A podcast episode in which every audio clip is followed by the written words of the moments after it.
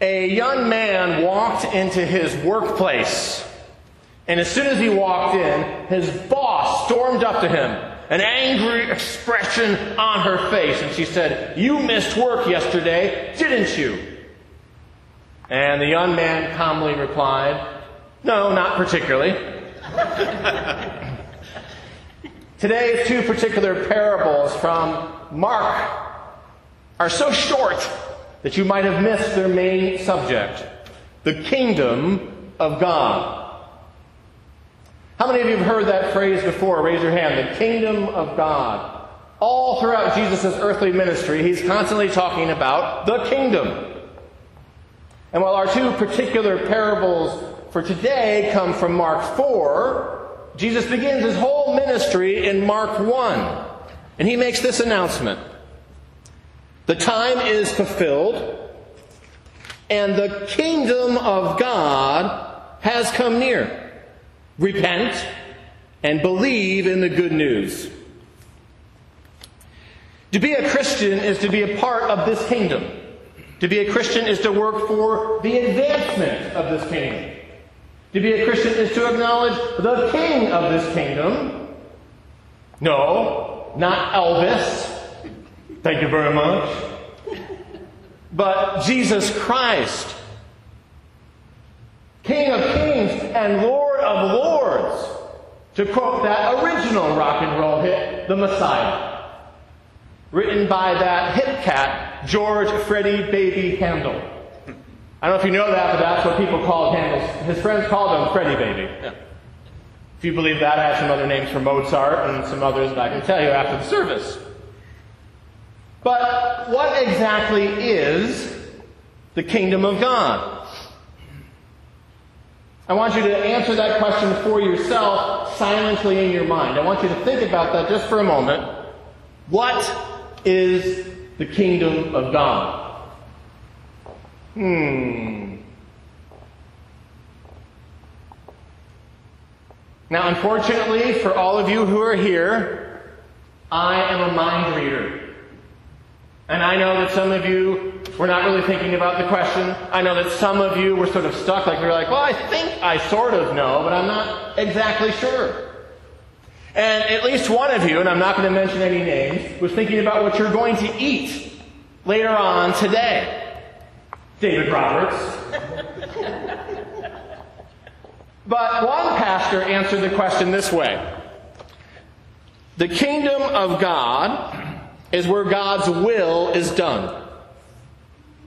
The kingdom of God is where God's will is done. Let's loudly say that together. The kingdom of God is where God's will is done. Kingdom living. Kingdom living. Very good. Now, it is hard to define the kingdom specifically because Jesus talks about it in so many different ways. But one way you can think about it is that the kingdom of God is the plan that God is working throughout history to fulfill His will and to show the fullness of His love to the world.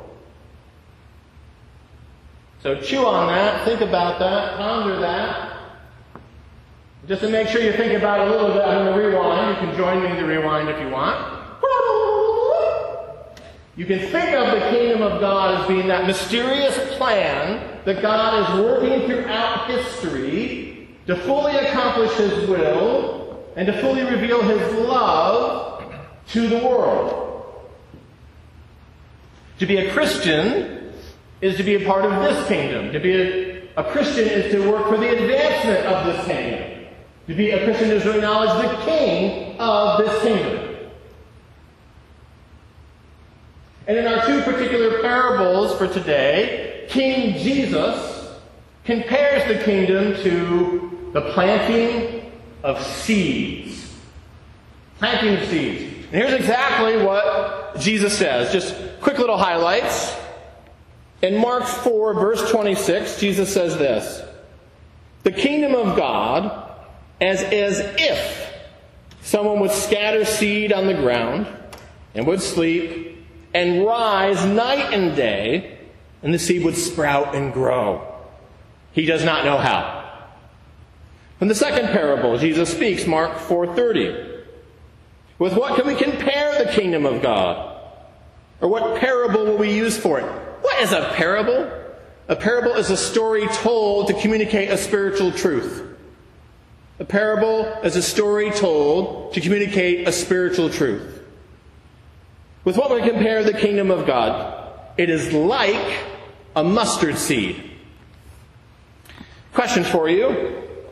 Are seeds generally small?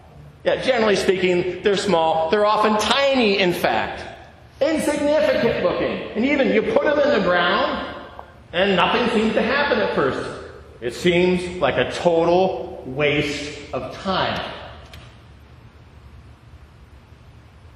But with reasonable soil, with a little sunshine right and a little rain, a little sprout will come up from the earth. wow. Say wow. But under the right conditions, that little sprout can become a shrub. It can become a stalk of corn. It can become a maple tree. It could even become a giant California redwood reaching up to 275 feet. Wow! Turn to somebody and say, wow! The kingdom of God, Jesus says, is like that. Okay, some, some questions. Is it possible for a person to cultivate a potted plant? Yes, maybe not you, but it's possible for a person to cultivate a potted plant. What about a garden? Of course. Is it possible for someone to cultivate a field of corn? Yes, just drive around outside of town and you will find your answer there. Is it possible for you to control everything related to the planting, cultivating, and harvesting of seeds? No, not everything. There's weather you didn't expect. There's pests, those yummy locusts that fly in and eat things. There's a host of other factors that you have no control over. Zilch. And so the best you can do as a faithful steward of what you have and of your life is to prepare for seasons of abundance and for seasons of scarcity. This is faithful kingdom living. This is faithful discipleship. This is life, folks. If you've noticed this pattern in life, uh, say amen. amen. But the kicker with the kingdom is that God's love, God's will, will often prevail despite your worst failures in mind. And God's love and God's will will often prevail even in far greater abundance to your best successes and mine. That's good news. To be a faithful disciple, a faithful kingdom worker, is to be about planting, cultivating, tilling, and harvesting seeds. Particular kinds of seeds. Let's see, I need to check the scripture here. Seeds of faith, hope, and love. To quote St. Paul from 1 Corinthians chapter 13. 13. You win the prize. See me after the service. But being a faithful kingdom worker, the Christian life is about cultivating and planting these seeds of faith, hope, and love. A married couple decided that they needed to do an activity together to strengthen their marriage. And so they chose duck hunting. Wah, wah. And they noticed that duck hunters seem to have hunting dogs. Ruff, ruff. So they looked at various expensive hunting dogs and buy the dog they did. And they got all the equipment, they got all the stuff that you needed, the, the gear, all of that, and they went out. But something wasn't working because they spent all day and they didn't catch anything. They didn't get one duck. And so the husband said, I don't understand, honey. Uh, we've been out all morning. We've been out all afternoon. We haven't gotten one duck. And the wife said, well, maybe if we throw the dog up a little higher, next time he'll catch a duck. Throw the dog up a little higher? Yes. Sometimes in life, you don't need to throw the dog up a little higher.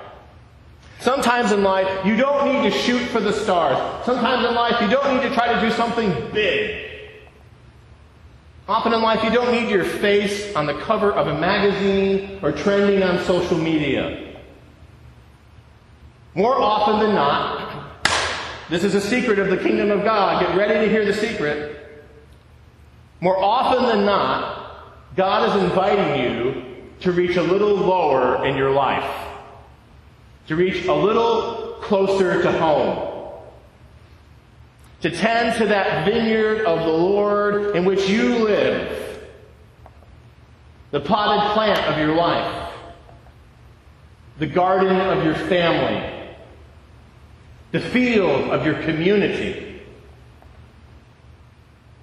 As Mother Teresa of Calcutta famously said, we can do no great things, only small things with great love. We can do no great things, only small things with great love. Let's say that loudly together. We can do no great things, only small things with great love.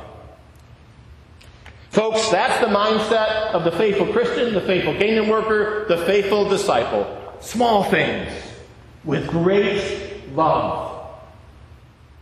Small things with great love for your significant other. Small things with great love for your children and your grandchildren. Small things with great love for your friends. Small things with great love for your clients, your customers, your patients, your students, the people you volunteer with, whatever. Small things with great love and how you respond to injustice and hatred and division. With God's help, by the power of the Spirit, be used by God to cultivate, to plant, and harvest those seeds, those seeds of faith, hope, and love. That's what it's all folks. Yeah, being here in worship, that is important. But it's all out there as we really live your faith in the day in, the day out, the highs and the lows, the good days, the awful days. Plant those seeds of faith, hope, and love. And very often, that kind of faithful kingdom work doesn't involve a whole lot of words. It just involves, with God's help, faithfully showing up, making the meal, for your neighbor who just had that surgery, mowing the lawn for your family, listening to your coworker or somebody else, listening to their problems, turning off the screens in your life and going outside to behold the world and all its beauty, dragging yourself to worship even when you don't feel like it or it's inconvenient.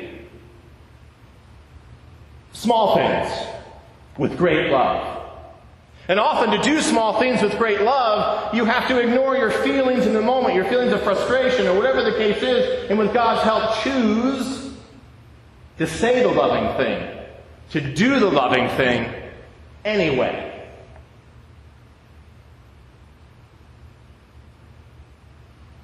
The kingdom of God is a kingdom of love. Christ-like love. To be a Christian is to be a part of this kingdom. To be a Christian is to work for the advancement of this kingdom. To be a Christian is to acknowledge the king of this kingdom. So, reach a little lower in your life. Reach a little closer to home. Bloom where you are planted. Do small things with great love. Amen.